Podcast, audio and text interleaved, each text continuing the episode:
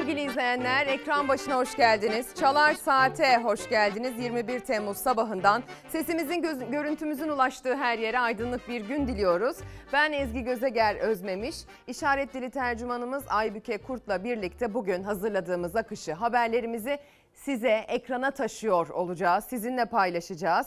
Bu kadar yeter dedik efendim. Bu kadar yeter dediklerinizi altına sıralayın diye siz de bize sosyal medya üzerinden yazıp gönderebilirsiniz. Ne konuda artık canınıza tak ettiyse. Ne konuda artık bu kadar yeter diyorsanız işte onları listeleyin sıralayın istiyoruz. O yüzden mesajlarınızı bu kadar yeter başlığı altına davet ediyoruz. Buyurunuz diyelim. Hemen vakit kaybetmeden hızlıca gecenin sıcaklarıyla başlayacağım. Önce sizi Çatalca'da bir yangın haberine götüreceğim ama sonrasında hani dün- söylemiştik ya bir zam beklentisi var diye. Sıcağı sıcağına bugünün ilk zam haberini aktaracağım. İsterseniz İstanbul Çatalca'ya gidelim önce. Bir buğday tarlasında yangın çıktı.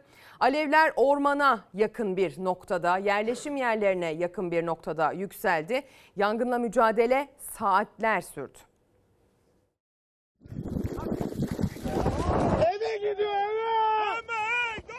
Ormanlık alana ve evlere sıçraması an meselesiydi. Korkulan olmasın diye ekipler büyük çaba gösterdi. Buğday tarlasında çıkan yangınla mücadele 3 saat sürdü.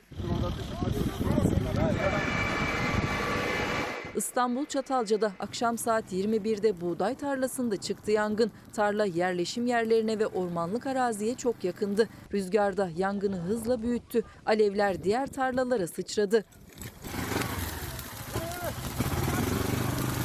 Orman Müdürlüğü'ne ve İstanbul İtfaiyesi'ne bağlı ekipler yangına hemen müdahale etti. Alevlerin evlere sıçramasını önlemek için yoğun çaba sarf etti ekipler. Sadece evlere değil ormana da sıçramasına ramak kalmıştı. Bölge halkı yangın söndürme çalışmalarını endişe içinde izledi.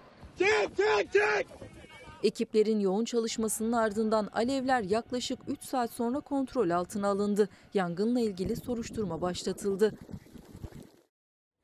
Yangın mevsiminde olduğumuzu, sıcak havanın yangına uygun bir zemin oluşturduğunu, dolayısıyla aslında bu anlamda uzmanların uyardığını sık sık ekrana taşıyoruz sevgili izleyenler. Bugünlerde özellikle ateş yakmamak, anız yakmamak, e, herhangi bir çerçöp biriktirip bunu yok etmek için yakmamak ki bu aslında hiçbir zaman yapılmaması gereken bir şey. Bunlar aslında çok çok çok önemli. Hani izmarit atmaktan, ormana çöp atmaktan zaten bahsetmiyorum. Bu konuda aslında uyarı artık yapmaya gerek kalmamış olması lazım. Ormanlara girişin yasaklandığını biliyoruz. Bu kurallara, bu yasaklara uymak bugünlerde her zamankinden çok daha fazla önemli. Yeşil vatanımızdan, ormanımızdan, çiftçinin tarlasından, emeğinden, evinden, barkından bahsediyoruz sevgili izleyenler. O yüzden lütfen bu anlamda yaz boyunca dikkati elden bırakmayalım, tedbiri elden bırakmayalım. Bu kadar orman yangını yeter. Ama bu kadar yeşil varlık, bu kadar orman bize yetmez. O yüzden yangınlara da yeter diyoruz. Zamlara da bu kadar yeter diyoruz bugünkü başlığımızdan ilerleyerek. Motorin zammının dün bir beklenti şeklinde aslında ekrana taşımıştık. Yarın itibariyle motorine zam beklentisi var demiştik. Tam da aslında söylentiler gibi gerçekleşti pompaya yansıdı. 1,55 şeklinde yani 1 lira 55 kuruş şeklinde bir motorin zammı sevgili izleyenler ve böylece İstanbul'da motorinin litresi ortalama 33 lira 87 kuruştan.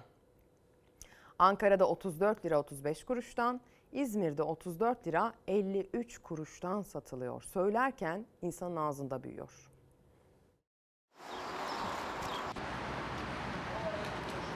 Akaryakıtta zam sağanağı dinmek bilmedi. Gelen zamlar araç sahiplerinin cebini yakmaya devam etti. Motorinin litresine 1 lira 55 kuruş zam geldi. Litre fiyatı İstanbul'da 34 liraya dayandı. Benzin fiyatlarını yakaladı motorin. Eskiden 100 liraya gidip geliyorduk. Şimdi 400 lira koyuyoruz. Gene fayda etmiyor yani. yiyecek, gıda.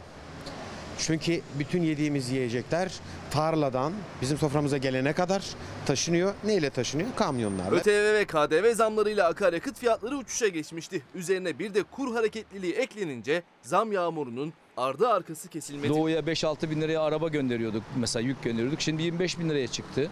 Çünkü bunun bir de dönüşü var. Adam dolu gidiyor, boş geliyor. İşlerimiz azaldı, fiyatlar çok arttı. Diyecek bir şey kaldı mı bilmiyorum. Memursunuz, maaşınıza zam aldınız. Aldık ama ortada yani verdikleri gibi aldıkları için şu an keşke zam yapmasalardı diyorum. Takvimler 20 Temmuz'dan 21 Temmuz'a döndüğü anda akaryakıt istasyonlarında fiyat tabelaları yine değişti. Motorinin litresine 1 lira 55 kuruş zam geldi. Seçimden önce 17 liraya aldığımız yakıt şu an 34 lira. Yani olacak şey değil. Günlük 400-500'e yakıt alıyordum. Şu an 1300-1400. Gelen dev zam sonrası İstanbul'da motorinin litresi ortalama 33 lira 87 kuruştan, Ankara'da ortalama 34 lira 35 kuruştan, İzmir'de ise ortalama 34 lira 53 kuruştan satılmaya başlandı. Allah sonumuzu hayır etsin diyecek bir şey yok vallahi. Dün itibariyle faiz kararı açıklandı. Ona dair haberleri de size aktaracağız. Bu faiz kararını ekonomistler aslında daha fazla artırılır şeklinde bekliyordu. Hatta daha doğru söylemek gerekirse daha fazla arttırılması gerekir şeklinde bekliyorlardı. Seçim öncesinde nas dendi. Seçim öncesinde bu can bu tende olduğu sürece o faiz artmayacak dendi ama sonrasında rasyonel politikalara Mehmet Şimşek'le birlikte geri döndükten sonra bu faizin artışına dair zaten beklenti yüksekti. Faiz artacak mı artmayacak mı dünkü toplantının ilki yapılmadan önce çok tartışıldı. Dendi ki Merkez Bankası bağımsız olmalı. Bu buna dair bakanlığın başındaki isim, buna dair bakanlık para politikaları ile ilgili hangi yetkili varsa bunların hepsinin bağımsız karar verebilmesi gerekiyor ki bu ülkede aslında para politikaları ile ilgili doğru adımlar atılsın. Ülke e, ekonomi açısından rahat nefes aldırılsın dendi. Dün beklendiği gibi gerçekleşti faiz artışı ama bu kadar yeter mi? Çok emin değiliz sevgili izleyenler. Hani bu kadar yeter dedik ama belki de bu faiz artımı için bu kadar yeter mi diye sormak lazım. Pencere gazetesi diyor ki ne kadar izin o kadar faiz. Merkez Bankası Para Politikaları Kurulu toplandı ve faizi %15'ten %17,50'ye çıkmasına karar verdi. Vergilerin üst üste devasa boyutta artırıldığı, enflasyonun yıl sonunda %50'lerin üzerinde beklendiği bir atmosferde faizin sadece 2,5 puan artırılması Cumhurbaşkanı Erdoğan'ın bu konudaki defansına bağlandı. Yeni başkanla yapılan ilk toplantıda beklentinin altında faiz artırımı kararı alan Merkez Bankası'nın son toplantısında piyasadaki beklenti yetersiz görülse de faizin en azından %5 oranında artırılacağı yönündeydi. Ekonomistler Merkez Bankası'nın faizi 2,5 puan arttırarak %17,5'a çıkarma kararının piyasadaki harareti ve Türkiye'nin yaşadığı sorunları çözmekten uzak olduğunu söylediler. Özellikle yapısal reformlardan bahsedilmemesi, bütüncül bir ekonomi programının açıklanmaması da eleştirilen noktalar arasında yer aldı.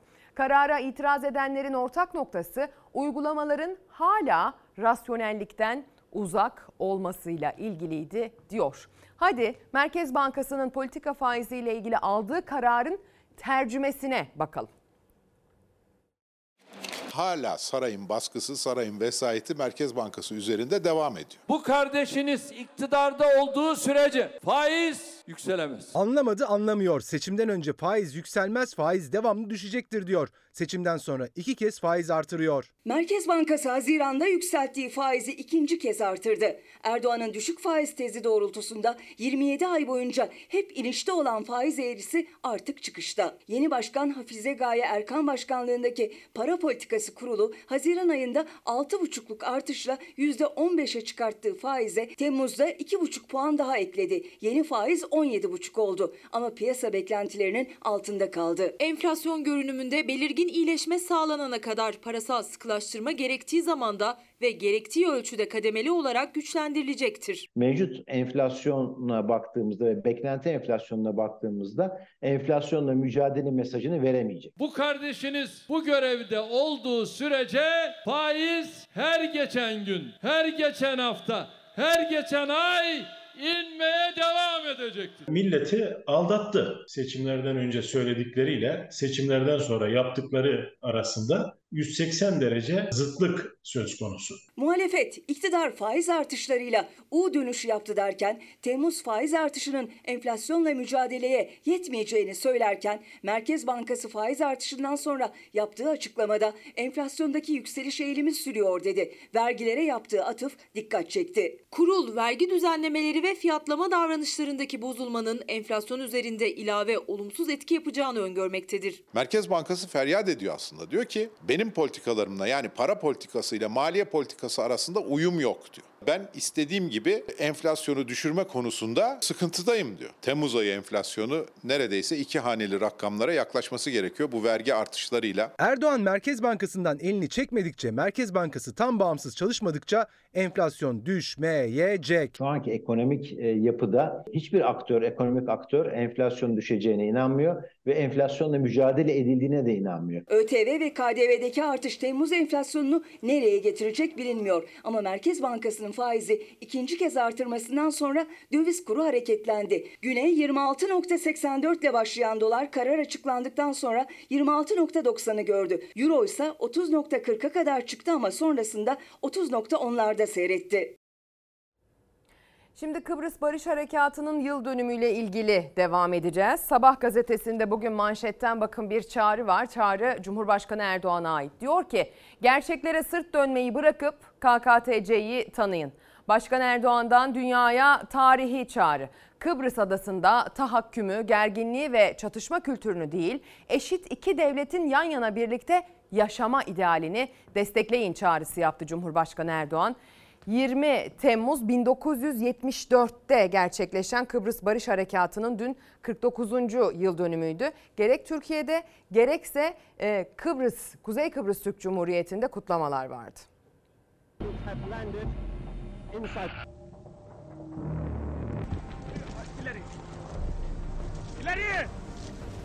İnşallah ve barışa büyük bir hizmette bulmuş olacağımıza inanıyoruz. 49 yıl önce 20 Temmuz 1974'te Başbakan Bülent Ecevit tüm dünyaya bu sözlerle duyurdu Kıbrıs Barış Harekatı'nı. Bağımsızlığa, özgürlüğe uzanan bir ateşin ilk kıvılcımlarıydı. Zaferle sonuçlandı. Türk askeri adaya huzur getirdi. Kıbrıs Barış Harekatı'nın 49. yıl dönümü hem Kuzey Kıbrıs Türk Cumhuriyeti'nde hem de Türkiye'de kutlandı. Barış ve Özgürlük Bayramımız etkinlikleri çerçevesinde yılların projesi bu güzelim Ercan Havalimanı'nın yeni terminalinin açılışı bizler için büyük bir onur ve gurur. Barış Harekatı'nın 49. yıl dönümünü bu vesileyle yürekten tebrik ediyorum. Cumhurbaşkanı Erdoğan Lefkoşa'da yapımı tamamlanan Ercan Havalimanı'nın yeni terminalinin açılış töreni için bu özel günde Kuzey Kıbrıs Türk Cumhuriyeti'ndeydi. 6 kat büyüyen yeni terminalle 10 milyon yolcuya hizmet verilebilecek. Bugün açılışını yaptığımız yeni terminalin ve pistin uluslararası uçuşlar için kullanılacağı günler uzak değildir. Ya Allah, Bismillah.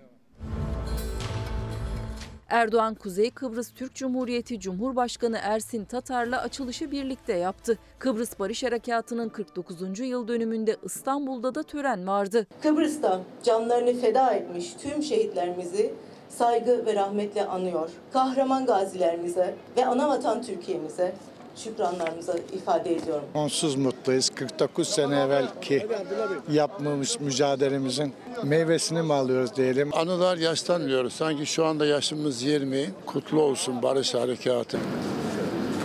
Kuzey Kıbrıs Türk Cumhuriyeti İstanbul Başkonsolosu Seniha Birant Çınar, Taksim'de gazilerle birlikte anıta çelenk bıraktı. 1974 yılının Kıbrıs Türkleri için dönüm noktası olduğunu söyledi. 1974 bir dönüm noktasıdır. 20 Temmuz Mutlu Barış Harekatımız hepimize kutlu olmasını diliyorum. 74'te zafer üzerinde zafer kazandık. Biz gaziler olarak yaşımız ne olursa olsun büyük devletimiz bize ihtiyaç gördüğü takdirde biz her zaman varız, varız, varız. Akşam saatlerinde ise Beşiktaş'taki Yıldız Parkı Çadır Köşkü'nde bir resepsiyon düzenlendi. 20 Temmuz'un 49. yıl dönümü, Türkiye Cumhuriyeti'nin kuruluşunun 100. yıl dönümü. Bu tarihler hepimize Türk ulusunun ne yollardan geçip bu noktaya geldiğini, ne mücadeleler verdiğini anlatmaktadır. 20 Temmuz 1974 bir dönüm noktasıdır. Bu onurlu mücadelede. Gerisinde 11 yıllık bir hak, hukuk, hayatta kalma mücadelesi vardır. Erenköy mücahitlerinden Özmen İkibiroğlu, Kuzey Kıbrıs Türk Cumhuriyeti Cumhurbaşkanı Ersin Tatar'ın gönderdiği mesajı okudu. Üzerinden yarım asra yakın bir süre geçmiş olmasına rağmen acımız da mutluluğumuz da hala tazedir. Birçok önemli ismin katıldığı resepsiyonda Kıbrıs Türk'ünün var olma mücadelesi anlatıldı. Kuzey Kıbrıs Türk Cumhuriyeti uygulanan ambargolara, izolasyonlara, tecritlere rağmen bütün organlarıyla yaşamaktadır ve yaşatılacaktır. Yaşatılacaktır diyorlar. Doğru söylüyorlar. Devam edelim. Bu kadar yeter başlığının altına emekliler çokça mesaj gönderiyor. Nabi Bey demiş ki zamlar daha nereye kadar bu kadar yeter? Emekli maaşları daha ele geçmeden bitti deniyor. Mehmet Kaya bir mesaj göndermiş. Sabah fırına gitmiş. Günaydın diyor. Sabah ekmek almaya gittim. Zamlanmış. 7,5 olmuş. 5 tane alıyordum 3 tane aldım. Bu kadar yeter mi? Emekliye yeter diye yazmış, yollamış. Pek çok mesaj var. Bu kadar yeter mi demiş bizim e, etiketimize bir de soru takısı eklemiş. Yetmez. Maalesef tekrar edeceğim. Celladına aşık olmuşsa bir millet diye devam ediyor. Müstehaktır ona diyor. Onları da okumayalım isterseniz değil mi sevgili izleyenler? Hadi devam edelim. Kemal Kılıçdaroğlu dün akşam saatlerinde Habertürk TV'de bir canlı yayında konuştu. Kendisi özellikle parti içerisindeki değişim rüzgarına bir yorum getirdi. Seçime dair söylediği sözler dikkat çekiciydi. Aynı zamanda bakın bu detay Pencere gazetesinde de öne çıkmış. Birazdan kendi kulaklarınızla da duyacaksınız. Bugün konuşulur. Protokolü doğru doğruladı. İki liderin namusuna emanet sözleri var tırnak içerisinde. Değişim tartışmalarıyla gündemde olan CHP'nin Genel Başkanı Kemal Kılıçdaroğlu katıldığı canlı yayında seçim sonuçlarını yenilgi olarak değerlendirmiyorum. Seçimi kazanamadık dedi. Bunun nedenini kırsal kesime sorunları anlatamamalarına bağladı. Gelsinler şimdi seçim yapsınlar, kursunlar sandığı boylarının ölçüsünü alsınlar. Niye yapmıyorlar diye konuştu Kılıçdaroğlu. Özağ'ın ortağı ortaya attığı özel protokol iddiasını ise yalanlamadı. Sadece iki liderin bildiği gizli bir protokol olduğunu söyledi. Özdağ'dan bahsediyor galiba. Kılıçdaroğlu Sızan İmamoğlu toplantısı içinse etik ve normal bulmuyorum açıklaması yaptı diyor. Hadi Kemal Kılıçdaroğlu'na kulak verelim. Değişmeyen hiçbir şey yok. Her şey değişir zaman içerisinde. Kurumsal yapımızda eksiklikler olabilir. O eksikliklerin giderilmesi içerisinde de içinde e, bizim e, örneğin e, parti tüzüğümüzü değiştirmemiz gerekir. Bunlar değişiklik olarak, değişim olarak tanımlanabilirler. İnsanlara gelince yani genel başkandan tutun yeni partimizde yeni üye olan kişilere gelince zaten hepimiz değişiyoruz. Yani hiçbirimiz hiçbir yerde sabit kalmadık. Zaten kalma şansımız da yok. Dolayısıyla belli bir zaman dilimi içerisinde yine hukukun öngördüğü parti için parti içindeki kuralların, parti içindeki geleneklerin, partinin tüzüğünün öngördüğü kurallar içerisinde elbette insanlar da değişebilir. Partinin yenilenmeye ihtiyacı var. Yenilenmeye ihtiyacı var. Ee, tüzüğü alacağız. Tüzük çerçevesinde tüzüğü değiştirerek yenilenmenin, yeni kurallar getirmenin, partide var olan aksaklıkları gidermenin veya partinin üyelerinin şikayet ettiği, milletvekillerinin şikayet ettiği seçimlerden gelen şikayetleri de dikkate alarak partinin yenilenmesi bu bağlamda yenilenmesi lazım. Bunu bunu ifade ettim. Bizim yenilenmeye ihtiyacımız var. Elbette yenileneceğiz. Bu çerçevede neler yapılması gerektiği konusunda karar alacağız. Geçmişte nasıl genel başkanlar değiştiyse benzer tablo içerisinde genel başkanlar yine değişir. Hiç kimse ben genel başkan olacağım diye gidip özel bir çaba içine girmez. Örneğin ben hiçbir delegeye telefon açıp bana gel oy verme, ver demem. Böyle her seçimde yenilgi. Niye her seçimde yenilgi? Yani yerel seçimlerde başarı elde ettik. Ama biz bakarız, kendi içimizde hesaplaşırız. Kendi içimizde otururuz, tartışırız. Neden e, kazanamadık? Buna da bunu da masaya yatırırız. Hangi koşullarda kazandık? Bunu da masaya yatırırız. Oturur tartışırız. Genel başkan değişim ihtiyacı olursa yani taban bunu hissettiği andan itibaren zaten bunun kuralları vardır. Bakın ben şunu söyledim. Bu geminin kaptanı ben miyim? benim. Kaptan gemiyi dalgalı ortamda denize bırakmaz, terk etmez. Limana yanaştırır dediniz. Sağlam limana yanaştırır. Ondan sonra der ki Neresi o liman efendim? kurultay. Biliyorsunuz sevgili izleyenler geçtiğimiz günlerde bir bisiklet kazası gerçekleşti. Aslında buna kaza demeye de bin şahit ister. Çünkü aslında üç farklı kontrol noktasından bir şekilde kaçan, hız sınırının üzerinde ilerleyen ve alkollü olduğu tahmin edilen sürücünün bir bisikletliye çarpması sonucu o bisikletin üzerindeki sporcu yaşamını yitirdi. Dün itibariyle o cinayet gibi kazanın yaşandığı yerde arkadaşlarının ve sevenlerinin eylemi vardı.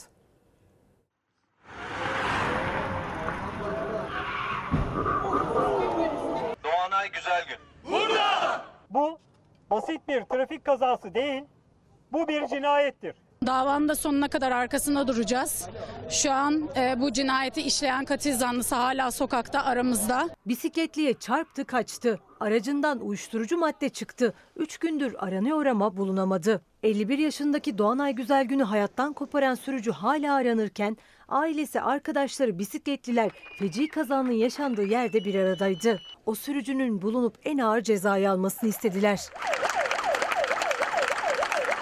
18 Temmuz sabahı bisikletliler İstanbul'da Bostancı iskelesinde tura hazırlanırken polis kontrolünden kaçan bir otomobil Doğanay Güzelgün'e hızla çarptı. 51 yaşındaki bisikletli hayatını kaybetti. Sürücü Temel Ü cinayet gibi kazanın ardından kayıplara karıştı. Önce yerine bir başka arkadaşını teslim olması için gönderdi ama Güzelgün'ün öldüğünü öğrenince arkadaşı gerçek sürücüyü itiraf etti. Zanlı araçtan inerek olay mahallinden kaçmıştır.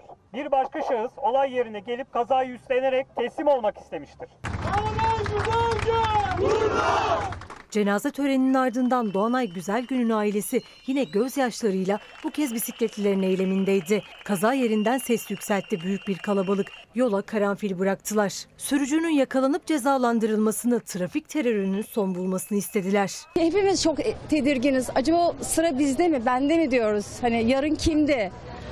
O yüzden bütün sürücülere rica ediyorum. Ne olursunuz bizi görün. Lütfen bizi fark edin. Bir dönem trafikte motosiklet de kullanmış birisi olarak söylüyorum. Hani böyle yola çıkacağınız zaman tali yoldan ana yola arabanızla bakıyorsunuz ya biri geliyor mu diye. Motosiklet geliyorsa eğer ya da bir bisiklet geliyorsa onu yaklaşan bir taşıttan saymıyor çoğu zaman araba sürücüleri. Ama o yaklaşanın da bir taşıt olduğu, üzerinde bir can taşıdığı ve hatta o taşıtın bir kaportasının olmadığı için herhangi bir kazada direkt o taşıdığı canın zarar göreceği lütfen aklınızda olsun. Bir ülkenin yollarında, caddelerinde, sokaklarında bisikletliler, motosikletliler ne kadar güvenli sürüş yapabiliyorlarsa, ne kadar güvenlik çerçevesi içerisinde olup böyle daha az kazanın yaşandığı bir ülke ise o ülke, o ülke çok gelişmiş demektir. Lütfen siz de trafikte buna çok dikkat ediniz. Motosikletliler, bisikletliler trafikte varlar. Yasal çerçeveleri de var hatta bu işin. Onları lütfen göz ardı etmeyin. Şimdi gördük bir hak mücadelesi sevenleri, arkadaşları, bisiklet sporuna gönül verenler. Ee, bu yaşanan kazadan sonra kendilerini hatırlattılar ve adalet talep ettiler. Bir başka hak arayışı için Akbelen diyeceğim size. Aslında yeni bir hak arayışı değil bu. Orada köylüler uzun zamandır bir adalet nöbeti, nöbeti sürdürüyorlar. Yaklaşık iki yıldır sevgili izleyenler. Son olarak onları Zafer Partisi Genel Başkanı Özdağ ziyaret etti.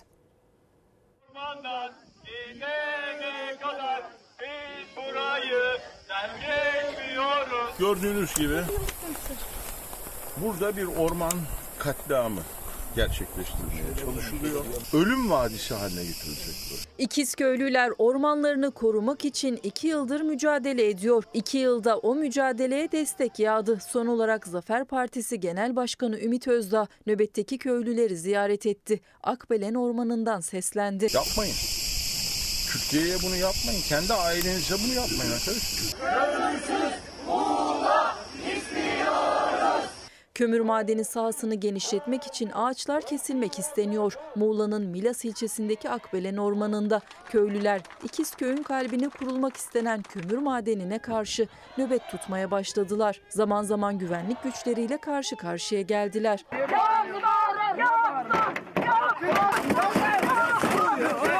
Yağış oluşturan adeta bir vahayken tamamen yok edilecek, toprak kaldırılacak, toprağın altındaki maden alınacak, çok kalitesiz bir maden, çok kalitesiz bir kömür ve ondan sonra geriye ölü toprak bırakılacak. Akbelen Ormanı'na giden köylülere destek veren Zafer Partisi Genel Başkanı Ümit Özdağ Türkiye'ye bunu yapmayın diye seslendi. Yapmayın. Buna bir başka çözüm bulun. Tarihe böyle geçmiyor.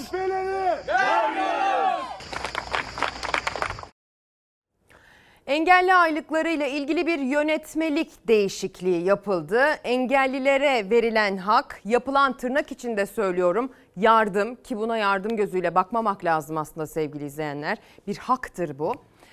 Maalesef yeni kriterlere bağlandı ve yeni kriterler engellilerin hali hazırda hakkı olan ve aslında hali hazırda yetersiz olan bu gelirini bakın nasıl engelledi.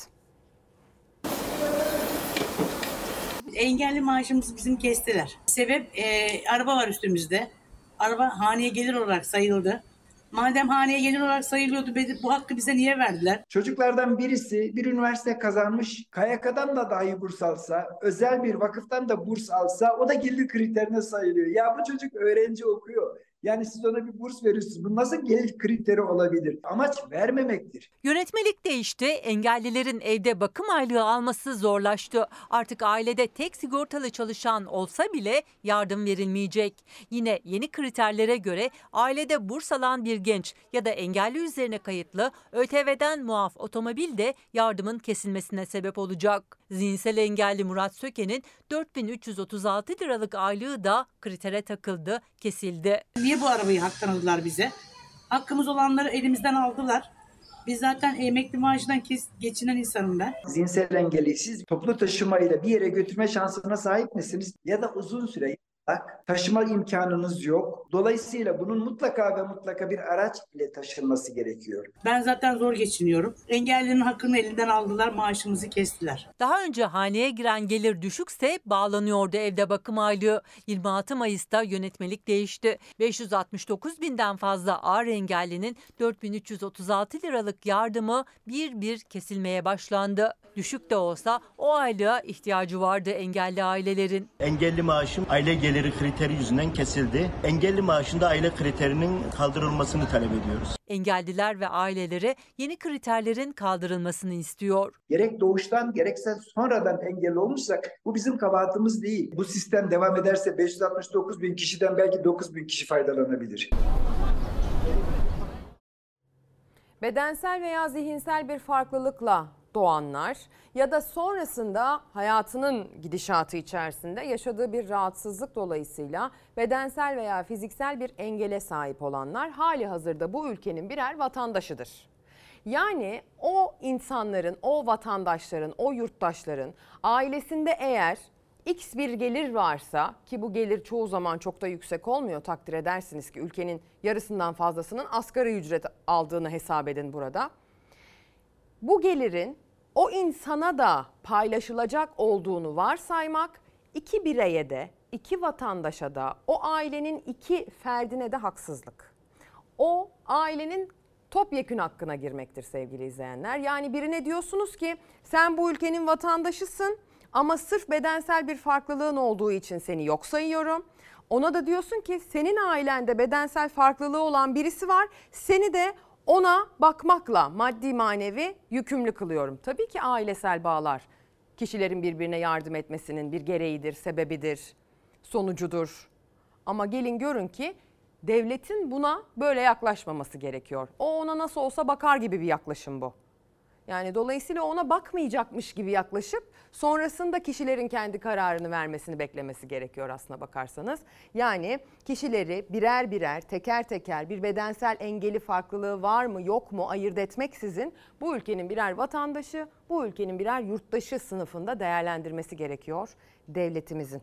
Şimdi biraz üreticiden bahsedeceğiz. Son dönemde üreticilerden bahsederken özellikle maliyet kalemlerinin ne kadar arttığından bahsettik. Son yıllar içerisinde kalem kalem gerek döviz kuruna bağlı olarak gerekse e, devlet desteklemelerinin yetersizliği, bu anlamda tarım politikalarının öngörüsüzlüğü bunların hepsi onlara yol, su, elektrik olarak geri döndü. Pek çok çiftçi üretimi bırakmak zorunda kaldı. Özellikle hayvansal üretim yapanların son dönemdeki en büyük sıkıntılarından bir tanesi şap hastalığı.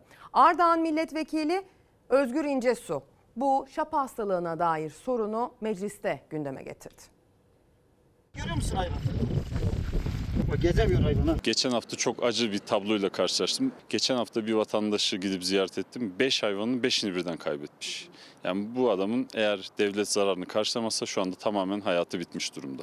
Mart ayında ortaya çıktı yurt genelindeki SAT2 şap virüsü. Özellikle geçimini hayvancılıktan sağlayan besiciler yem, saman, ilaç maliyetlerindeki fahiş artışa rağmen ayakta kalmaya çalışırken hayvanlarının bir bir telef olmasıyla yıkıldı. CHP Ardahan Milletvekili Özgür İncesu soru önergesi verdi ama hala Tarım Bakanlığı'ndan bir yanıt gelmedi. Bu hastalık için acilen tedavi desteğinin sağlanmasını rica ettik. Hayvanlarını kaybeden çiftçilerimiz için bu bedellerin ödenmesini talep ettik. Ayrıca bölgeye acilen mobil ekiplerin gönderilmesini ve tedavi süreçlerinin hızlandırılmasını aksi takdirde bu süreç şöyle ilerleyecek. İthal hayvan sürecine gireceğiz. Çünkü hayvancılığın büyük bir darbe alacak. Ardahan'dan başlayıp Türkiye'yi tehdit eden şap krizi meclis gündeminde. Hatta bölge bölge besicilerin mağduriyeti de daha da artıyor. Şap virüsünün Irak üzerinden ulaştığı söyleniyor. Besici hem önlem hem destek bekliyor. Genelde 20-25 günde hasta bayağı bir şey oluyor, hafiflemeye ba- başlıyor. Ama farklı bir sürü geldiği zaman o sürü hemen şey yapıyor. Geçen bir tane buzağım şişmiş.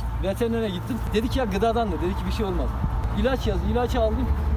Üç gün sonra dana düştü öldü. Şap hastalığı ile hayvancılığın yerle bir olma aşamasına geldiğini üzülerek aktarmak istiyorum. Şap virüsü hayvancılık için büyük tehdit demek. Tabii önlem alınmazsa, tedbirler uygulanmazsa Tarım Bakanlığı çeşitli illerde harekete de geçmişti. Ama besiciler yetersiz kalındı diyor. Hayvan pazarlarına sürekli dışarıdan hayvanlar geliyor. Ve Burada bir denetim mekanizması yok, bir şey yok. İlk başta aşılama süreci yavaş ilerledi. Daha sonra da karantinanın yavaş ilerlemesi, hayvan pazarlarının erken açılmasıyla hastalığın yayılımı hızlandı. Çok hayvan kaybı var. Bu hayvanların bedelinin ödenmesi lazım. Varsa kredi borçlarının silinmesi, silinmesini talep ediyoruz. CHP Ardahan Milletvekili Özgür İncesu ise hem alınması gereken tedbirler için hem de besicilere verilmesi gereken destek için çağrı yaptı Tarım Bakanlığı'na. Yem desteği sağlanması lazım. Bu ayrıca aşıların ücretsiz hale getirilmesi, tedavi desteğinin sağlanması lazım.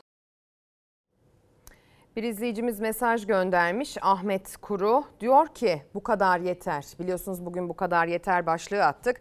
Biz emekliler tükendik artık. Bu zihniyetin sorumlusu biz değiliz. Yanlış politikaların yükünü biz vatandaşın sırtına ÖTV, MTV, zam, faiz artışlarını e, taşımaktan bıktık artık. Bu kadar yeter demiş büyük harflerle yazarak. O zaman hadi haberini verelim ekmeğe zam geldi.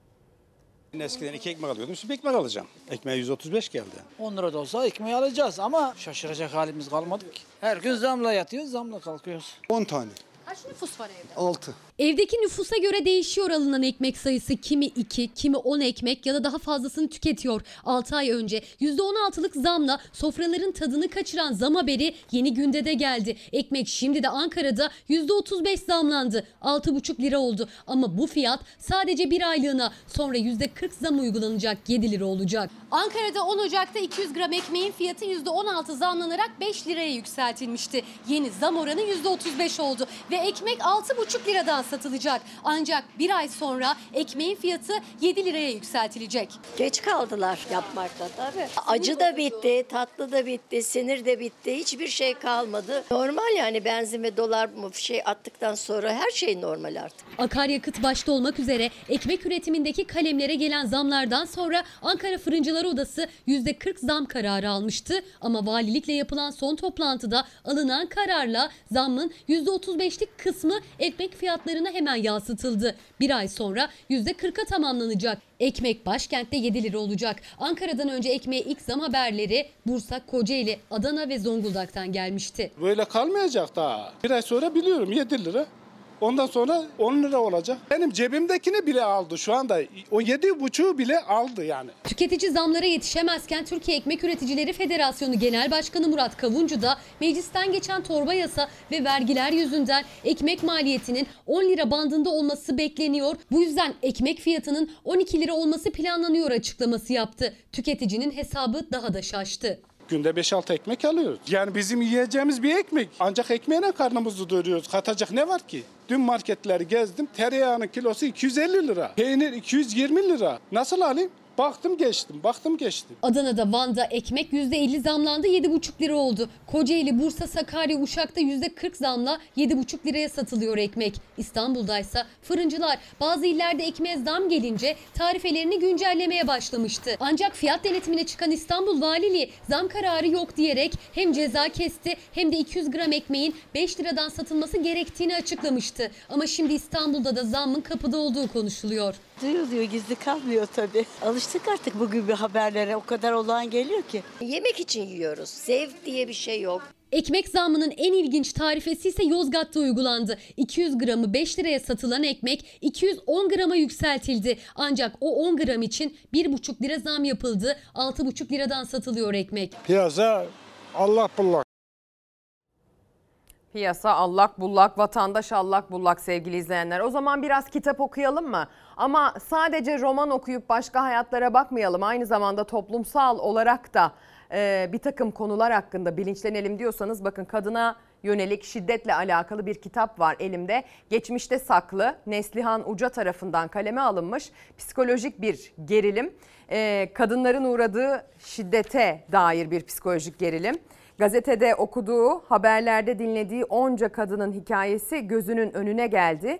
En yakınlarının aynı zamanda cellatları olduğunu ne zaman fark ediyorlardı? Korku tüm iliklerindeydi diyor ön sözünde. Gerçekten güzel bir kitaba benziyor. İnan olsun evren duygulara cevap verir. Canan Alp tarafından kaleme alınmış, imzalı gönderilmiş. Benim kalbim dikdörtgen Tuğba Ayşe Özgür tarafından kaleme alınmış ve imzalanıp bize gönderilmiş. Tabi artık kitap almak da pek kolay değil sevgili izleyenler. Çünkü kağıt meselesini ülkemizde biliyorsunuz. Fabrikalar özelleştirilince artık çok daha pahalı hale geldi kağıt. Dolayısıyla bu artışlardan kitaplar da nasibini aldı maalesef ama inatla okumaya devam. Şimdi reklam sonra habere de devam. Günaydın sevgili izleyenler. Çalar Saat kaldığı yerden devam ediyor. 21 Temmuz sabahından güzel bir cuma gününden sesimizin görüntümüzün ulaştığı her yere günaydın demeye devam ediyoruz. Ee, bu kadar yeter diye bir başlık attık. Reklam arasında baktım. Pek çok konuda artık mevzular canınıza tak etmiş. Bu kadar yeter başlığına da çok ciddi bir rağbet olmuş. Bu kadar yeter diyenlerin çoğunluğu da emeklilerden oluşmuş. Tesadüf müdür hiç sanmam. Sözcü gazetesine bakacağız. Manşetten değil ama sür manşetten genişçe yer verdiği mesele CHP'deki tartışmalar. İBB Başkanı Ekrem İmamoğlu değişim hareketinin geldiği noktayı anlattı. Bir iki hafta içinde toplumla düşüncelerimi paylaşacağım dedi diyor İmamoğlu. Kendisinin de katıldığı online toplantıyla ilgili videonun sızdırılması ve değişim konusunda şunları söyledi. O toplantı için ihanet diyen akıl kendini tarif eder. Biliriz o insanları. Alışıla geldik bir taktik izini sürüyoruz. Değişimin kadrosu büyük olur. Şu anda büyük bir düşünce harmanı var. Farklı fikirlerle olgunlaşıyor. Zaten sürecin sonuna evrildi mesele. Bir iki hafta içinde toplumla düşüncelerimi paylaşacağım demiş İsmail Saymaz'a İBB Başkanı Ekrem İmamoğlu. Bugün Sözcü gazetesi bunu genişçe ele alacak şekilde ilk sayfadan vermiş. Seçmene hesap vermeliyiz. Duygusal kopuş yaşanıyor. Sözleri ise Özgür Özel'e ait. Sızdırılan toplantıda yer alan CHP'li Özgür Özel Sözcü TV'den İpek Özbey'e başlıktaki sözleri söyledi ve ekledi. Cumhuriyet'in 100. yılında Erdoğan iktidardaysa hepimiz sorumluyuz çıkış yolu arıyoruz dedi diyor. CHP'de bu toplantıyla ilgili bir tartışmadır gidiyor sevgili izleyenler. Bu toplantıyı yapmak etik midir şeklinde. Bakalım bu soruya bir cevap bulunabilmiş mi? Herkese kolay gelsin. Parti meclisi süreciyle ilgili bir zemin oluşturmaya dönük bir kararlılık göstermiştik. İkincisi alternatif bir olağanüstü kurultay süreci olabilir mi? Etik olarak e, rahatsız edici bazı e, uygulamalar var. İstanbul Büyükşehir Belediye Başkanı Ekrem İmamoğlu ve CHP'li üst düzey isimlerin yaptığı genel merkezin haberinin olmadığı değişim toplantısı hakkında ilk kez konuştu Kemal Kılıçdaroğlu. Etik olarak rahatsız edici ifadesini kullandı. Ancak toplantıya katılanlar hakkında bir disiplin süreci başlatmayacağını söyledi. Bir ama ekleyerek. Disiplin diye bir şey o da yok. Öyle bir şey yok yani. Disipline sevk etmeyi düşünüyorsunuz. Hayır, hayır. Her toplantının etik kurallar içinde yapılması lazım. Söylediğim o. Bu kuralın dışına çıkıldığında ve bu tekrarlandığında süreci devreye girmez mi? ve tekrarlandığında gereğini yaparım. Partinin geleneği içerisinde vardır. Pekala etiktir. Partiye uzun yıllar emek veren e, arkadaşların yaptıkları bir toplantı diye düşünü- düşünebiliriz. O toplantıdan bir etik dışılık çıkarmak, genel başkan olmazsa ben olmam diyen zoraki bir bakış açısının işi. Kendini partiye dayatanlar o toplantıdan bir etik dışılık çıkarabilirler ama ben o toplantıda etik dışı bir şey görmüyorum. TÜZ'ün verdiği bu yetkiyi kullanmak isteyen parti meclisi üyeleri toplantı yapmaksızın bu işi nasıl yönetecekler? Telepatiyle mi anlaşacağız birbirimizle? Duman mı üfleyeceğiz, tüttüreceğiz? Şu, şu katılımcı olabilir mi acaba diye düşünüyorum da ekranda katılımcı diye bir şey var. Genel merkezin haberi var mıydı şeklinde bir soru vardı. Hayır haberimiz yoktu. Genel merkezin haberinin olmadığı Ekrem İmamoğlu'nun organize ettiği ve CHP'li 8 ismin o davetle katıldığı toplantının linki katılımcıların danışmanlarına gönderildi. Zoom toplantısına katılan Ekrem İmamoğlu'nun dikkatinden kaçmayan, CHP'li yöneticiler dışında toplantıya sızan 9. katılımcı kim hala bilinmiyor. Bilinen değişim talebinde ısrarcı isimlerin katıldığı toplantının 15 dakikasının kaydedilerek paylaşılması ve o görüntülerin sonrasında CHP'de başlayan etik, darbe, ihanet söylemlerinin tarafları karşı karşıya getirmesi. Sabahleyin cep telefonuma e, gelen bir e, mesajdan e, e, gördüm. Tamamını seyretmedim. Hala da seyretmedim. Gerek duymadım yani. Genel merkezimiz tarafından yok sayılan duygusal kopuşa bir çare arıyoruz ve yaklaşan yerel seçimlerden en güçlü biçimde çıkmanın yolunu açmayı istiyoruz. Yarışmaya evet diyoruz. Engin abi yine uzaydasın. Parti içi sorunları e, televizyon ekranlarında konuşmayı doğru bulmam. Kriz olarak görmüyoruz yani. Zaman zaman bu tür olaylar olur. Zoom üzerinden yapılan toplantının sızan görüntüleri sonrası CHP'de değişim sesleri daha yüksek tondan duyulmaya başlandı. CHP'de gözler pazar günü toplanacak parti meclisinde. Siyaseti tabii ki tartışacağız. Özellikle CHP'deki değişimi daha uzunca tartışmaya devam edeceğiz. Öyle görünüyor sevgili izleyenler. Peki diğer tarafta hayatımıza dolaylı değil de direkt olarak olarak etkili olan başka hangi konular var? Örneğin hava çok sıcak. Öyle bir sıcak ki özellikle içinde bulunduğumuz günler rekor termometre değerlerinin ölçülmesi bekleniyor. Hafta başından beri aslında uyarısını yapıyoruz. Bugün itibariyle 45 dereceler ölçülecek yurdun en güneyinde Güneydoğu Anadolu bölgesi Akdeniz bölgesi bakın dile kolay 45 dereceye kadar çıkacak. Dün itibariyle yaklaşık 34 derecelik bir sıcaklık ortalaması bekleniyordu İstanbul için. Ben aracımın termometresinin 38 dereceye kadar çıktığını gördüm günün en sıcak saatlerinde. Siz siz olun günün en sıcak saatlerinde arabaya binecek dahi olsanız bence dışarı çıkmayın bugünlerde. Çünkü bu sıcaklıklar bugünlerde sürecek. Özellikle bugün, yarın ve pazar günü sıcaklıkların artarak devam etmesi bekleniyor. Hani günden güne 3 derece 5 derece yükselmeyecek ama 1 derecelik artış bile sizin tarafınızdan hissedilecek oturduğunuz yerden evinizden dahi olsa bugün daha sıcak dedirtecek bir sıcak hava var. Zaten sıcak havaya dair uyarı ikonlarının haritam üzerindeki sayısı ne kadar artmış bunu geçmiş günlerde bizi izleyenler gözlemleyebilirler. Yarın, yarından sonra yine benzer bir durum var. Bakın Marmara bölgesinde termometrelerin 40'a yaklaşması bekleniyor. Ege bölgesinde hali hazırda 39-40'lar ölçülecek. Zaman zaman ve bölgesel olarak 40 derecenin de üzerine çıkacak. Akdeniz bölgesinde 45'e yaklaşan sıcaklıklar var. Güneydoğu Anadolu bölgesinde, Doğu Anadolu'nun en güneyindeki illerde batısında aşırı sıcaklar bekleniyor. Ama hani mesela buralarda aşırı sıcak ikonu yok Ezgi. Burada her şey normal mi? Ya da Karadeniz bölgesinde yok diyecek olursanız hayır normal değil aslında. Mevsim normallerinin üzerindeki sıcaklıklar bugün ve hafta sonunda tüm yurtta ölçülecek. Bu da sağlığımızı tehdit eden bir durum olarak karşımıza çıkacak. Bakın cumartesi de benzer bir tablodan bahsediyor haritam. Bugüne göre yarın dediğim gibi 1-2 derece daha artış yaşanacak. Hemen pazara bakalım. Tablonun değişmediğini Haritayı değiştirerek görelim. Tablo değişmiyor. Sıcaklıklar yükselmeye devam ediyor. Bu topraktaki, ormanlarımızdaki, havadaki nemi azaltan bir durum. Siz İstanbul'da şu anda çok fazla nem olduğu için bu sıcakla birlikte boğucu havadan etkileniyor olabilirsiniz. Ama Ege'de, İç Anadolu'da, Güney'de bu böyle gerçekleşmiyor. Bu da aslında neyi tetikliyor? Bu orman yangını riskini tetikliyor ve arttırıyor. O yüzden bugünlerde özellikle orman yangınlarına karşı her zamankinden daha tetikte olmamız gerekiyor. Daha tetikte ve daha hazırlıklı olmanın teknolojik yolları da var. Benzini koyduk. Sıkıyoruz. Görüyorsunuz benzin orada yanıyor. Burada kesinlikle herhangi bir yanma yok. Biyolojik söndürme ürünü hem yangınları kolayca söndürüyor hem de kullanıldığı alanda bir daha alevlerin yükselmesini engelliyor. Orman yangınlarında da kullanıldı. Kahramanmaraş merkezli depremler sonrası İskenderun limanında çıkan yangını söndürmede de. Söndürme ürünümüzü sıkıyoruz. Buradaki hedefimiz özellikle hidrokarbon yangınlarında yanmama özelliği sağlıyor. Hidrokarbon zincirini kırıp hiçbir şekilde tekrar alev aldırmıyor. Biyolojik yangın söndürme ürünleri sadece alevleri söndürmekle kalmıyor. Özellikle orman yangınlarında alevler söndükten sonra yeniden yangın riskini de önlüyor. Buraya benzini dökeceğim. Buraya da getireceğiz. Benzini boşaltacağız. Ateşe vereceğiz. Burada benzin yanacak. Buraya yeni koyduğumuz benzinin alev almadığını, hidrokarbon zincirinin kırıldığını, tekrar yanmadığını göstereceğiz. Görüyorsunuz benzin orada yanıyor. Burada kesinlikle herhangi bir yanma yok.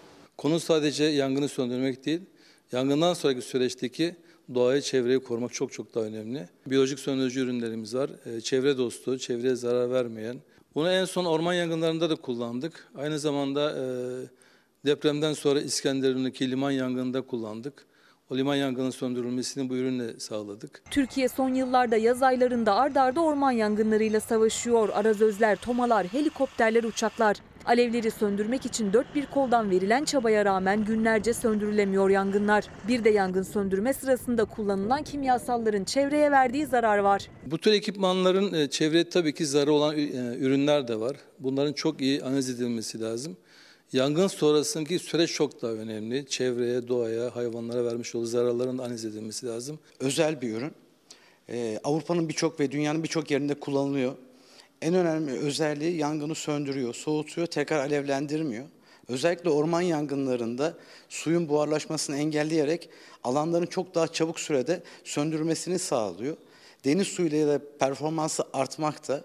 İzmir'deki fabrikada üretilen yangın söndürme ekipmanları ve ürünleri arasında en dikkat çekeni biyolojik yangın söndürme ürünü. Özellikle helikopter ve uçaklardan kullanıldığında çok geniş alana etki ediyor. Alevlerin daha hızlı söndürülmesini sağlıyor. En önemli özelliği de çevreye zarar vermemesi. Biyolojik ürünlerin yangın sonrasında e, ortama zarar vermemesi. Yani yangın çıktıktan sonra e, kullanılan bazı kimyasallar özellikle yeraltı sularına karışarak insanların, hayvanların ve canlıların ileriki dönemlerde daha büyük zararlara sebebiyet vermesine neden olabiliyor. Tamamen yerli Türkiye'de üretiliyor. Türkiye yangınla mücadelede kendi müdahale ekipmanlarını üretmenin gururunu yaşıyor. 23 ülkeye ihracat yapılıyor. Brezilya'dan, Rusya'dan, Avrupa ülkelerinde, Amerika bile ihracatlar söz konusu.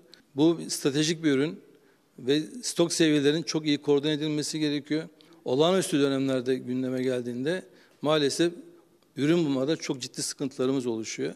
23 ülkeye ihraç edilebilen ürünlerin daha da yaygınlaşabilmesi için üreticiden şartname gözden geçirilsin çağrısı var. Sanayinin şu anda tek bir desteğe ihtiyacı var. Ee, özellikle standartlar konusunda o kronik eski şartnamelerin değiştirilip yerli sanayinin gerekli olmuş olduğu standartlardaki üretimlerin, e, ürünlerin satışını gerçekleştirmemiz lazım.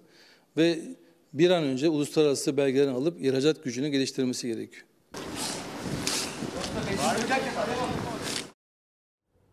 Yangınlardan korunmanın yeni teknolojiyle artık daha güçlü olduğunu biliyoruz. Biz bir an önce ülkemizin bu anlamdaki tüm yetkililerinin, kurumlarının bu teknolojilerle donatılmasını istiyoruz sevgili izleyenler. Onlar bizden daha iyi bilirler hangi teknolojinin daha uyumlu olduğunu, daha yeterli olduğunu ama biliyoruz ki bu anlamda çalışmalar var. Bunlar takip edilsin ve en üst seviyeden önlem alınsın. Biz de sıcaklara karşı kendi vücudumuz için en üst seviyeden önlem alıyoruz. Örneğin bol bol duşa girmek istiyoruz mesela.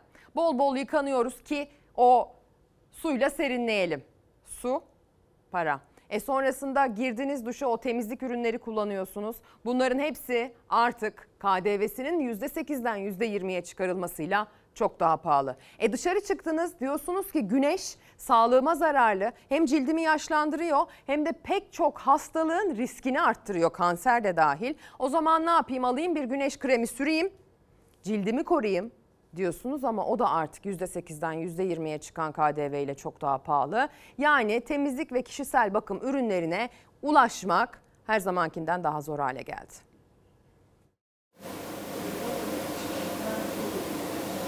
Bir haftada sürmüş çünkü evde krem bitmiş. Şimdi uğradım baktım fiyatlar uçmuş. 300'den başlıyor. 250-300 arası. O da şöyle ufacık. Aldığımız en basit bir oje bile 1 liraydı. 30 lira olmuş ya. Hadi oje sürmeyeyim, güneş kremi sürmeyeyim. Cilt sağlığımdan olayım ama kadın pedi almak zorundayım. 60 lira 70 lira normal fiyat mı kadın pedi yani. Her ay almak zorunda olduğumuz bir şey neticede. Yükselen döviz kuru nedeniyle bakım ve hijyen ürünleri zaten zam üstüne zam görüyordu. Bir de KDV zammı eklendi fiyatlar iyice arttı. Kadınlar en temel ihtiyaçlarından biri olan hijyenik pede bile erişmekte zorlanıyor. KDV'si %10'a çıkarıldı. Kalitesine ve miktarına göre fiyatı 45 liradan başlıyor 90 liraya kadar çıkıyor. Kadınların kullanması gereken temel şeyler. Tam şimdi onları almaya gidiyordum. Gidiyorum ama muhtemelen almadan geri de dönebilirim. Kozmetik ürünlerinin birçoğu kadınlar için lüks değil ihtiyaç. O ihtiyaçların başında gelen bir diğer ürünse güneş kremi ki uzmanlar özellikle yaz aylarında dışarıya çıkılmadan önce mutlaka güneş kremi sürülmesini aksi takdirde güneşin zararlı ışınlarının kansere yol açabileceği konusunda sık sık uyarıyorlar. Ancak bugün bir güneş kreminin fiyatı ortalama 300 lira. Güneş kremi alamadım ya çok pahalı. İnanılmaz pahalı. Yüzüme kullanmak için mecbur aldım. Ee, bitmesin diye küçük küçük sürüyorum. O da ne kadar işe yarıyor bilmiyorum. Deodorantlar zaten fazlasıyla almış başını gidiyor. En ucuz kozmetik ürünü ojelerin fiyatı bile 20 liradan başlıyor artık 50 liraya kadar çıkıyor. Deodorantlar indirimli fiyatlarla biri 51 lirayla 64 lira arasında. Saç boyaları, şampuanlar, duş jelleri, diş macunları 100 liraya dayandı. Yüz kremlerinin en ucuzu bile 200-300 liradan başlıyor binlerce liraya çıkıyor. Çok ünlü bir markayı kullanıyordum fakat şimdi onun kullandığım serisi tanesi 3000-4000 lira falan olmuş kremi. Ne kadar alıyordun? Yani 600-700'e falan alıyordum. Bir aşağı markaya indim ben de. Seçenek çok da ama ne olduğunu bilmiyorsunuz ki merdiven altı mı onu da bilemiyorum yani. Ama bu gidişle yani güzellikte hayal olacak bakım falan diye düşünüyorum. Gelirleri bu kadar artmadığı için daha önce her zaman kullandıkları markalara erişemiyor kadınlar. Daha uygun fiyatlı diye daha düşük kaliteli ürünlere yöneliyorlar ya da bazı ürünleri kullanmaktan tamamen vazgeçiyorlar. Ücrete düşsün diye ciltlerine zarar vermeleri de birazcık üzücü bir durum. Muadil olan ürün- ürünleri kullanıyorlar. Bunlar da belli bir süreden sonra illaki yani zararları ortaya çıkmış olacak. Ya artık herhalde tarak vurup çıkacağız dışarı başka bir şey yapmayacağız. Ya da eskiden şey yaparlarmış herhalde böyle taşlardan far falan bir şeyler. Kiremitten öyle şeyler yapacağız herhalde artık geriye gidiyoruz. Şimdi ise enerjiden bahsedeceğiz. Özellikle şu an evinizde varsa çalışan vantilatör, çalışan bir klima. Biliyorum bugünlerde çok şükrediyorsunuz onların varlığına. Enerjiyi verimli kullanmak adına bir araya gelenlerin neler konuştuğuna bakalım o zaman. Bir değişimin, dönüşümün içindeyiz. Bu dönüşümün içinde başta iklim olmak üzere enerji var. Daha iyi bir gelecek platformuyla amaç aynı enerjiyle daha fazla değer yaratmak. Enerji şirketi öncülüğünde kurumlar verimlilik için bir araya geldi. Tükettiğimiz enerji daha verimli nasıl kullanırız? Ee, sanatçıyla, halkla, yani bu tarafta bir arada e, nasıl e, kullanırızın da yolunu arıyoruz. E, verimliliği çok önemsiyoruz bu bağlamda. Sanat, kamu, iş dünyası, akademi ve sivil toplum İstanbul'da bir aradaydı. Platformun tanıtım toplantısında Türkiye'deki işletmelerin verimlilik raporu da paylaşıldı. ciro ve katma değer e, üzerinden bir e, ölçeklendirme yaparak e, araştırma tasarımını nihai hale getirdik. Enerji Şirketi Yönetim Kurulu Başkanı Kıvanç Zaimler hayata geçirdikleri daha iyi bir gelecek platformuyla hedeflerinin enerji verimliliğini daha üst noktalara taşımak olduğunu söyledi. Bunun için de potansiyelimiz olduğunu vurguladı. Bir birim enerji kullanıyoruz. Bir birim değer yaratıyoruz. Ona gayri safi yurt içi hasıla diyelim. Peki bir birimden iki gayri safi yurt içi hasıla yaratırsak işte o daha gelişmiş ülkelerin enerji yoğunluğuna geliyoruz. Üç yaratabiliriz. Biz daha aynı enerjiyle daha fazla değer yaratmalıyız. Depremi unutmadık, deprem gerçeğimizi unutmadık. Yaşanan 6 Şubat depremlerini ve geride bıraktığı kanayan yarayı unutmadık. Depremzedeyi unutmadık, unutturmayacağız ve sadece unutmayan bizler de değiliz. Bebek mi bekliyorsun? Evet, hamileyim. Sağ olun. Depremden sonra öğrendim hamile olduğumu. Haberim yoktu. Şu an 7 aylık. O büyük felaketi yaşadı, sonra bebek beklediğini öğrendi. Depremde kaybettiği abisinin adını koyacak evladına. İbrahim'i Hacer Çola diğer iki evladıyla birlikte hayata bağlayan umudu oldu. Yeni hayatının adı da hissettiği duyguyla aynı. Çolak ailesi 5000'den fazla depremzede gibi Hatay Güzelburç mahallesindeki Umut kentte yaşamaya başladı. Bu projemizi tasarlarken ihtiyacı tespit etmek için sahada arkadaşlarımız doğrudan depremzedelerle görüştüler. Öyle bir depremzedemiz şunu söylemiş. Burada her şey yıkıldı. Yıkılmayan tek şey var. O da umut. 312 konteyner kentte 467 bin kişi var. Şu anda çadırlarımızda kalan insan sayımız da 55 bin civarında. Çadır kentler artık yavaş yavaş kaldırılıyor. Depremzedeler konteyner kentlerde yaşamlarına başlıyor. Koç Holding de topluluk şirketleriyle birlikte AFAD koordinasyonunda Adıyaman, İskenderun, Hatay, Kahramanmaraş ve Malatya'da toplam 20 bin depremzedenin kalabileceği geçici barınma merkezleri inşa etti. Hatay'daki 1040 konteynerli merkezde yaşam 2 ay önce başladı. Depremzedeler kapılarını çiçekli süslerle donattıkları yeni yuvalarında yaşıyor artık. Ama bu merkez sadece barınma ihtiyacına değil, tüm sosyal ihtiyaçlara yanıt verecek şekilde tasarlandı. Yaşama yeniden tutunmayı sağlayacak bir kent tasarladı. Çocuklara yönelik çok faaliyetimiz var. Ee, Spor okullarının açıldığını duyunca direkt basketbola girmek istedim. Biraz da boyumun uzamasını istiyorum. Gidip geliyorlar. Anne bak bunu yaptık, bu etkinliği yaptık. İşte şu spora gidiyoruz. İşte Aa, bugün bize bir işte şey vereceklermiş, tişört vereceklermiş falan. Çok mutlu oluyorlar. Biz de mutlu oluyoruz yani. Barınma merkezinin bir bölümü sadece eğitime ayrılmış durumda. Okullarından uzak kalan çocukların derslerini telafi edebilmeleri için yaz okulu sınıfları var. Otizmli çocuklar için özel sınıflarda. Sadece evlerini değil, işlerini de kaybeden depremzedeler için istihdam olanakları da sağlanıyor. Topluluk şirketlerinden birinin çağrı merkezinde Hataylı depremzedeler çalışmaya başladı. bütün Türkiye'ye hizmet veren bir çağrı merkezi. E, Bunu Hatay dışında kurduğumuz diğer konteyner kentlerimizde de e, çoğaltacağız. Topluluğun her şirketi kendi bünyesinde çalışabilecek istihdamı yaratmak için eğitim atölyeleri de oluşturdu kentte. Eğitim görenler ileride o iş kollarında meslek sahibi olabilecek. Kadınlar için de yine kendi ticaret alanlarını oluşturabilecekleri atölyeler var. Konteyner kent projesini hızla başlatırken hedefimiz de buydu. Göç eden depremzedeler yurtlarına dönsünler ve e, burada ekonomiye dahil olsunlar. 5 merkez, her birinde binden fazla konteyner ve sosyal alanlarla donatılmış yaşam alanı. Proje için 5,5 milyar lira ayrıldı. Kalıcı konutlara geçilene dek tüm ihtiyaçlar karşılanmaya devam edecek.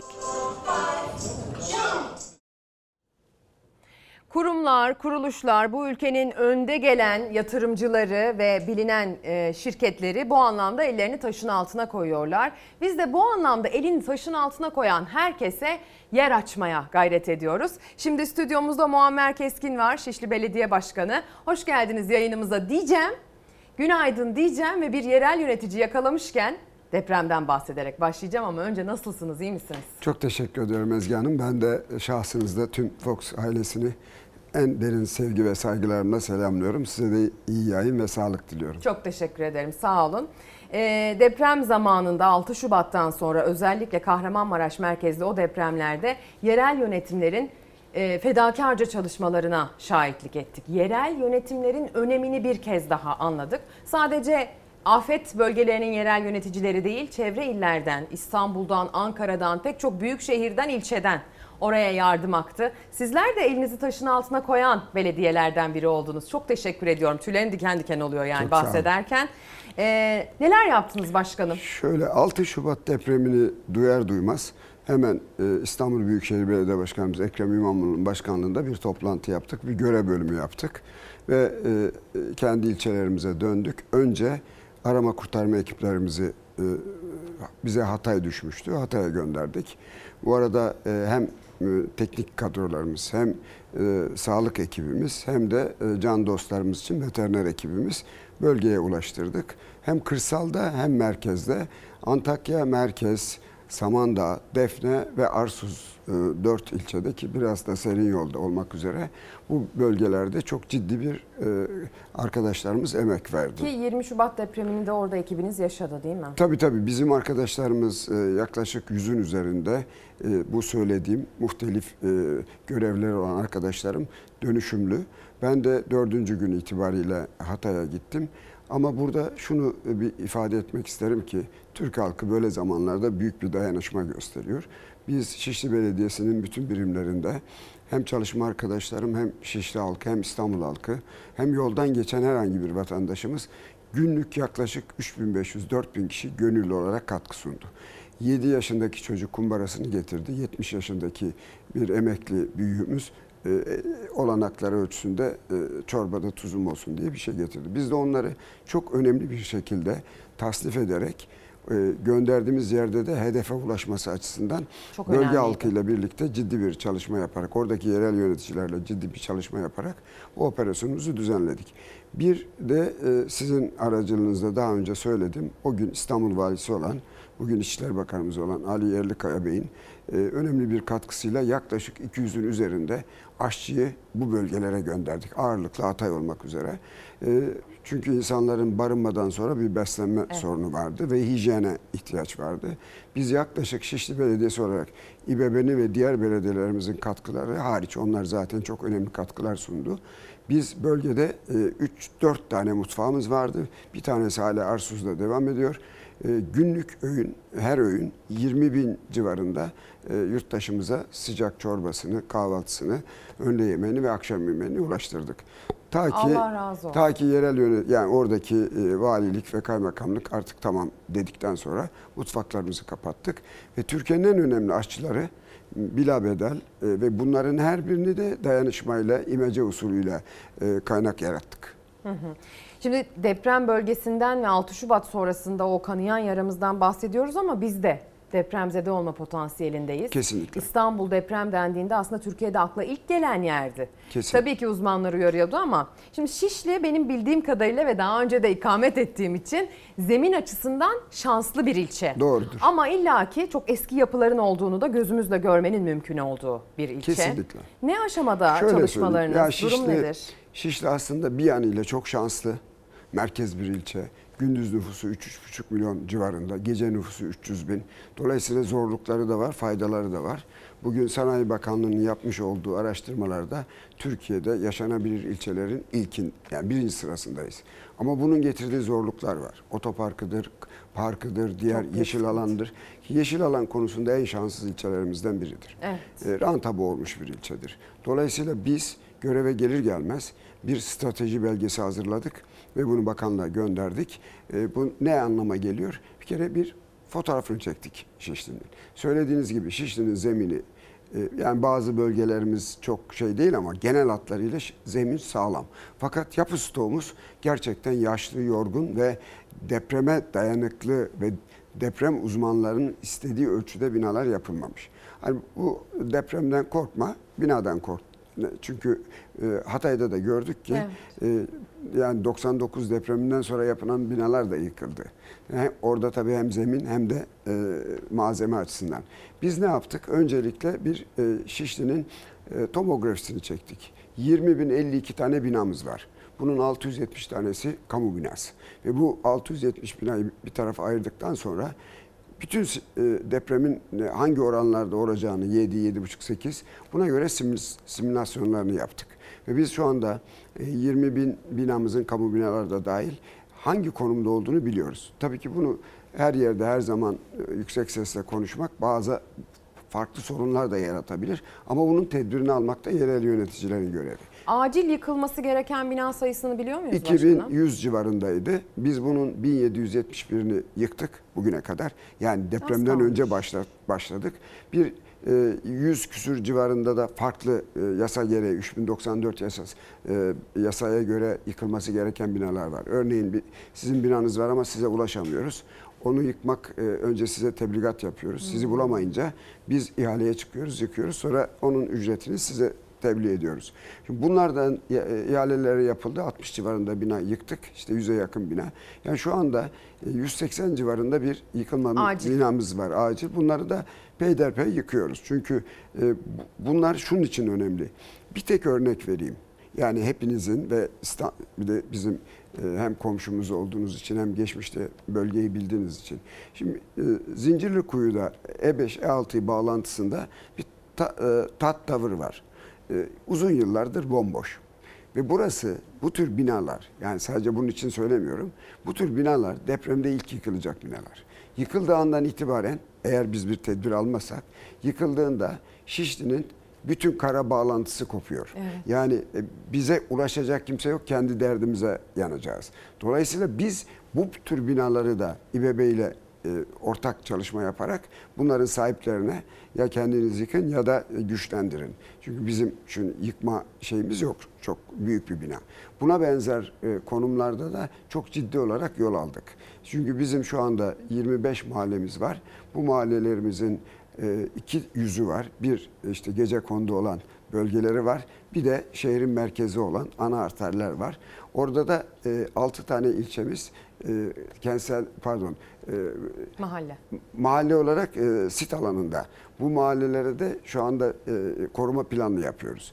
11 mahallemizin planını çıkardık. Bu işler plansız olmaz. Evet. Ve plan çıkarmasak da vatandaşımız mağdur. Örneğin 11 mahallede 100 bin metrekare yeşil alan ve kamusal alan çıkardık. Peki uzlaşı e, meselesi ne durumda mesela? Kişi Aslında- farkında biliyor. Şimdi e, Ezgi Hanım burada temel sorun şu.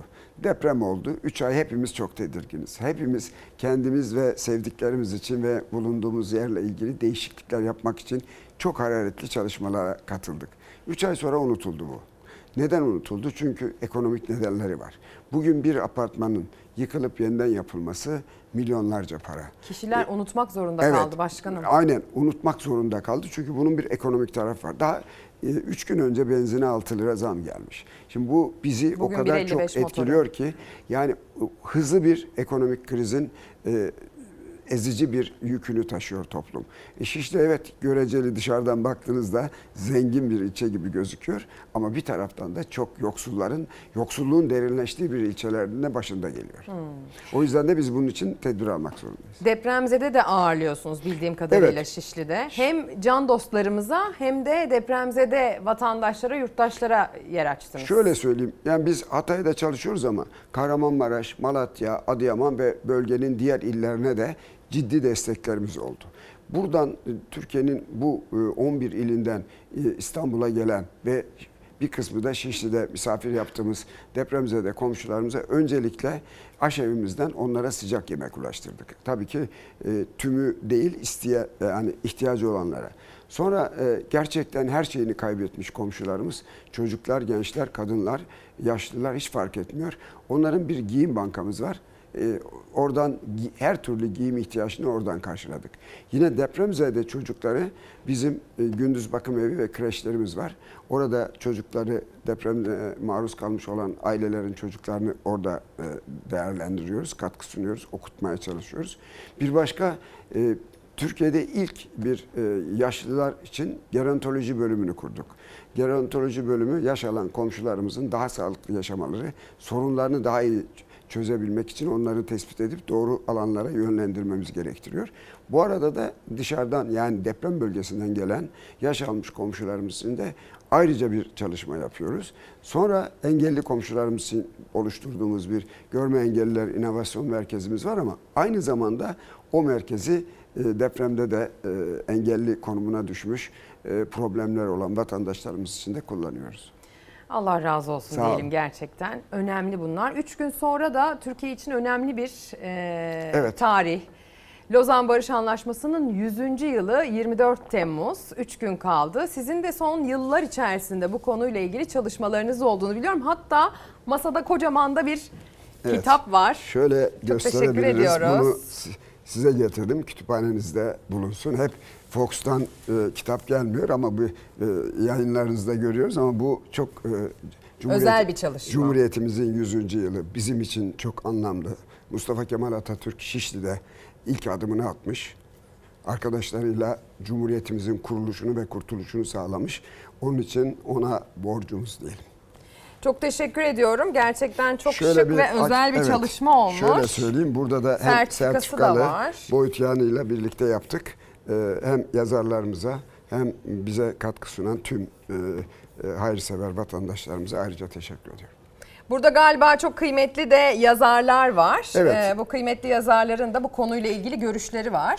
Şimdi e, Lozan konusu bizim için zaten çok önemli bir konu ama aynı zamanda da son yılların biraz gülümseten bir tartışma konusuna dönüştü. Evet. Ee, yani her ne kadar sosyal medyada biraz bu konuyla böyle dalga geçilir vaziyette olsa da durum ciddi bence. Dolayısıyla sizin yaptığınız bu yeraltı kaynaklarına bu anlaşma dolayısıyla ulaşamamak gibi böyle komik Komik. e, öngörüler ve görüşler dolaşıyor. E, yani biz aslında Rusya-Ukrayna savaşıyla da Lozan Anlaşması'nın anlamın, e, anlamını öğrendik ve tekrar hatırladık. Demek istediğim şu. Bu çalışmanın dolayısıyla bu son dönemde aslında bilinçlenmek açısından önemli bir katkısı olacaktır. Bir de bildiğim kadarıyla vatandaşların ziyaret edebileceği Evet. bir sergi de hazırlıyorsunuz. Şöyle Özellikle söyleyeyim. bu sergiyi duyuralım ki başkanım yani bu konuda kafa karışıklığı olan gitsin bilgilensin istiyorum. Şöyle söyleyeyim. Ee, Yani belediye başkanı olduğumdan bu tarafa e, Mustafa Kemal Atatürk ve arkadaşlarının bu Türk Türkiye Cumhuriyeti'nin kuruluşunda ne kadar önemli yerlerinde olduğunu biliyordum. Ama bir şehrin belediye başkanı olmak ayrı bir sorumluluk yüklüyor. O yüzden de iki yıldır Lozan çalışıyoruz Şişli Belediyesi olarak. Lozan Belediye Başkanı'yla ve Lozan'daki bizim e, Türk e, unsurlarla ortak çalışmalar yaparak e, hem Lozan Belediyesi'ni İstanbul Şişli'de ağırladık. Belediye Meclis Grubumuzda konuşma yaptı. Ben Lozan'a gittim. Lozan'da çok önemli atılımlar yaptık. Bu arada e, Sayın Ekrem İmamoğlu ile birlikte olimpiyatlar için Lozan'a gittik. Hem olimpiyatlar hem Lozan'ı beraber konuştuk yine belediye başkanıyla. Dolayısıyla bizim için çok anlamlı. Diğer safsataları şu açıdan çok daha e, anlamlı görmüyorum. Şimdi bununla ilgili bir sürü konuşma yapılıyor. Yok 100. yılda şöyle olacak, 100 yıl sonra bitecek. Biz zaten demişiz ki ilk ve son barış anlaşması. Şu anda dünyada e, devam eden tek antlaşmadır. Yani 100 yıl önce imzalanmış, hala güncelliğini koruyan, özellikle e, bahsettiğiniz gibi Ukrayna, e, Suriye, e, Rusya. e, Rusya savaşında e, Montreux'ün de önemi ortaya Aynen çıktı. öyle. Yoksa bugün eğer e, Mustafa Kemal e, 1936'da Montreux'u imzalamasaydı, evet işte 23'te e, Lozan Antlaşması'nı İsmet Paşa ve arkadaşları imzalamasaydı, bugün Türkiye Taraf nasıl sınırlarında nasıl böyle herkes kevgir gibi geçiyorsa e, e, kıyılarımızdan, denizlerimizden ve Karadeniz'e açılacak olan emperyal güçlerin e, bir odak noktası olacaktık. O yüzden de mevcut bugünkü yapı bile bunun anlamının ne kadar önemli olduğunu kavradı ve sarılmaya başladılar. Ama biz 100 yıldır bunun kıymetini biliyoruz. Ha ne kadar biliyoruz o tartışma konusu. Ama bir, ben Şişli Belediye Başkanı olarak ve çalışma arkadaşlarım olarak buna katkı sunan e, her kesimden iş adamı, iş kadını, diğer toplum kesimleri önemini biliyoruz. Ve o yüzden de Mustafa Kemal Atatürk'ün Halaskar Gazi'deki evinde başlattığı bu ilk adımı biz Şişli'de devam ettiriyoruz. Ne yaptık? Önce e, endüstriyel mirasımızın çok önemli bir yeri olan likör fabrikasında iki yıl önce bu kitabın bir sergisini yaptık. Sonra yine endüstriyel mirasımızın çok önemli bir e, yapı taşlarından biri olan Bomonti Adayı e, yani e, o bira fabrikasının o eski halinde bir sergi daha yaptık. Üçüncü sergimizi İnönü Vakfı ile birlikte yapıyoruz. Ve bugün orada çok önemli bir şeyi de heykeltıraşımız Tankut e, Öktem'in çok önemli Atatürk ve İnönü'nün çok o meşhur e, karşılıklı sohbet ettiği e, heykeltıraşı da oraya getirdik. Ve bizim e, 25 Temmuz 15 Ağustos arasında saat 11 ile 18 arasında bu sergiyi tüm yurttaşlarımız izleyebilir. Ve de geldiklerinde görecekler ki gerçekten Lozan ne kadar önemli bir antlaşma ve İsmet Paşa'nın el yazılarından alın ve bütün heyetin hangi başarılara imza attığını görme şansları olacaklar. Muhakkak geleceğim. Ben gerçekten 25 Temmuz 15 Ağustos tarihleri arasında Bomontia'da Yapı Kredi Bomontia'da galeride saat 11 ile 20 saatleri arasında ziyarete açık olacak bu sergi İnönü Vakfı'nın da desteğiyle gerçekleşiyor. 100. yılında Lozan Sonsuz Barış sergisi. İsmi bile aslında gayet ilgi çekici. Bir kitapta e, yarın e, kamuoyuyla paylaşacağız. İkinci kitabımızı Lozan'la ilgili ikinci kitabımızı çıkarıyoruz. Aynı zamanda İngilizce, Türkçe, Fransızca, Türkçe basıyoruz. Hı hı. Ve bir de e, son olarak belki 26 Temmuz Çarşamba günü de saat 18'de e, bu konuda çok önemli eserler vermiş yazarlarımız, yabancı konuklarımızla birlikte e, bir panelimiz var. Ona da iştirak ederse komşularımız sizin aracınızla onu da duymuş olur. 26'sında bu da 26'sı duyurulur. Başta 18. Şişli ve Evet. sonrasında tüm İstanbul'a. Çok teşekkür Ben ediyorum teşekkür Muammer ederim. Başkan. Saygılar Sağ olun. sunuyorum. Ayağınıza sağlık. Çok sağ olun. Yaptıklarınızı anlattınız bize. Sağ olun. Biz yerel yönetimlerin önemini anladığımız bir dönemde yerel seçime doğru da gidiyoruz aynı zamanda. Daha da pekişecek bu önem belki de bu süreçte. Ee, Şişli Belediye Başkanı Muammer Keskin yayın konuğumuzdu. Kıymetli katkılarını sundu bizlere. Çok teşekkür ediyoruz. Yarın sabah saat 8.30'a kadar hoşçakalın diyoruz.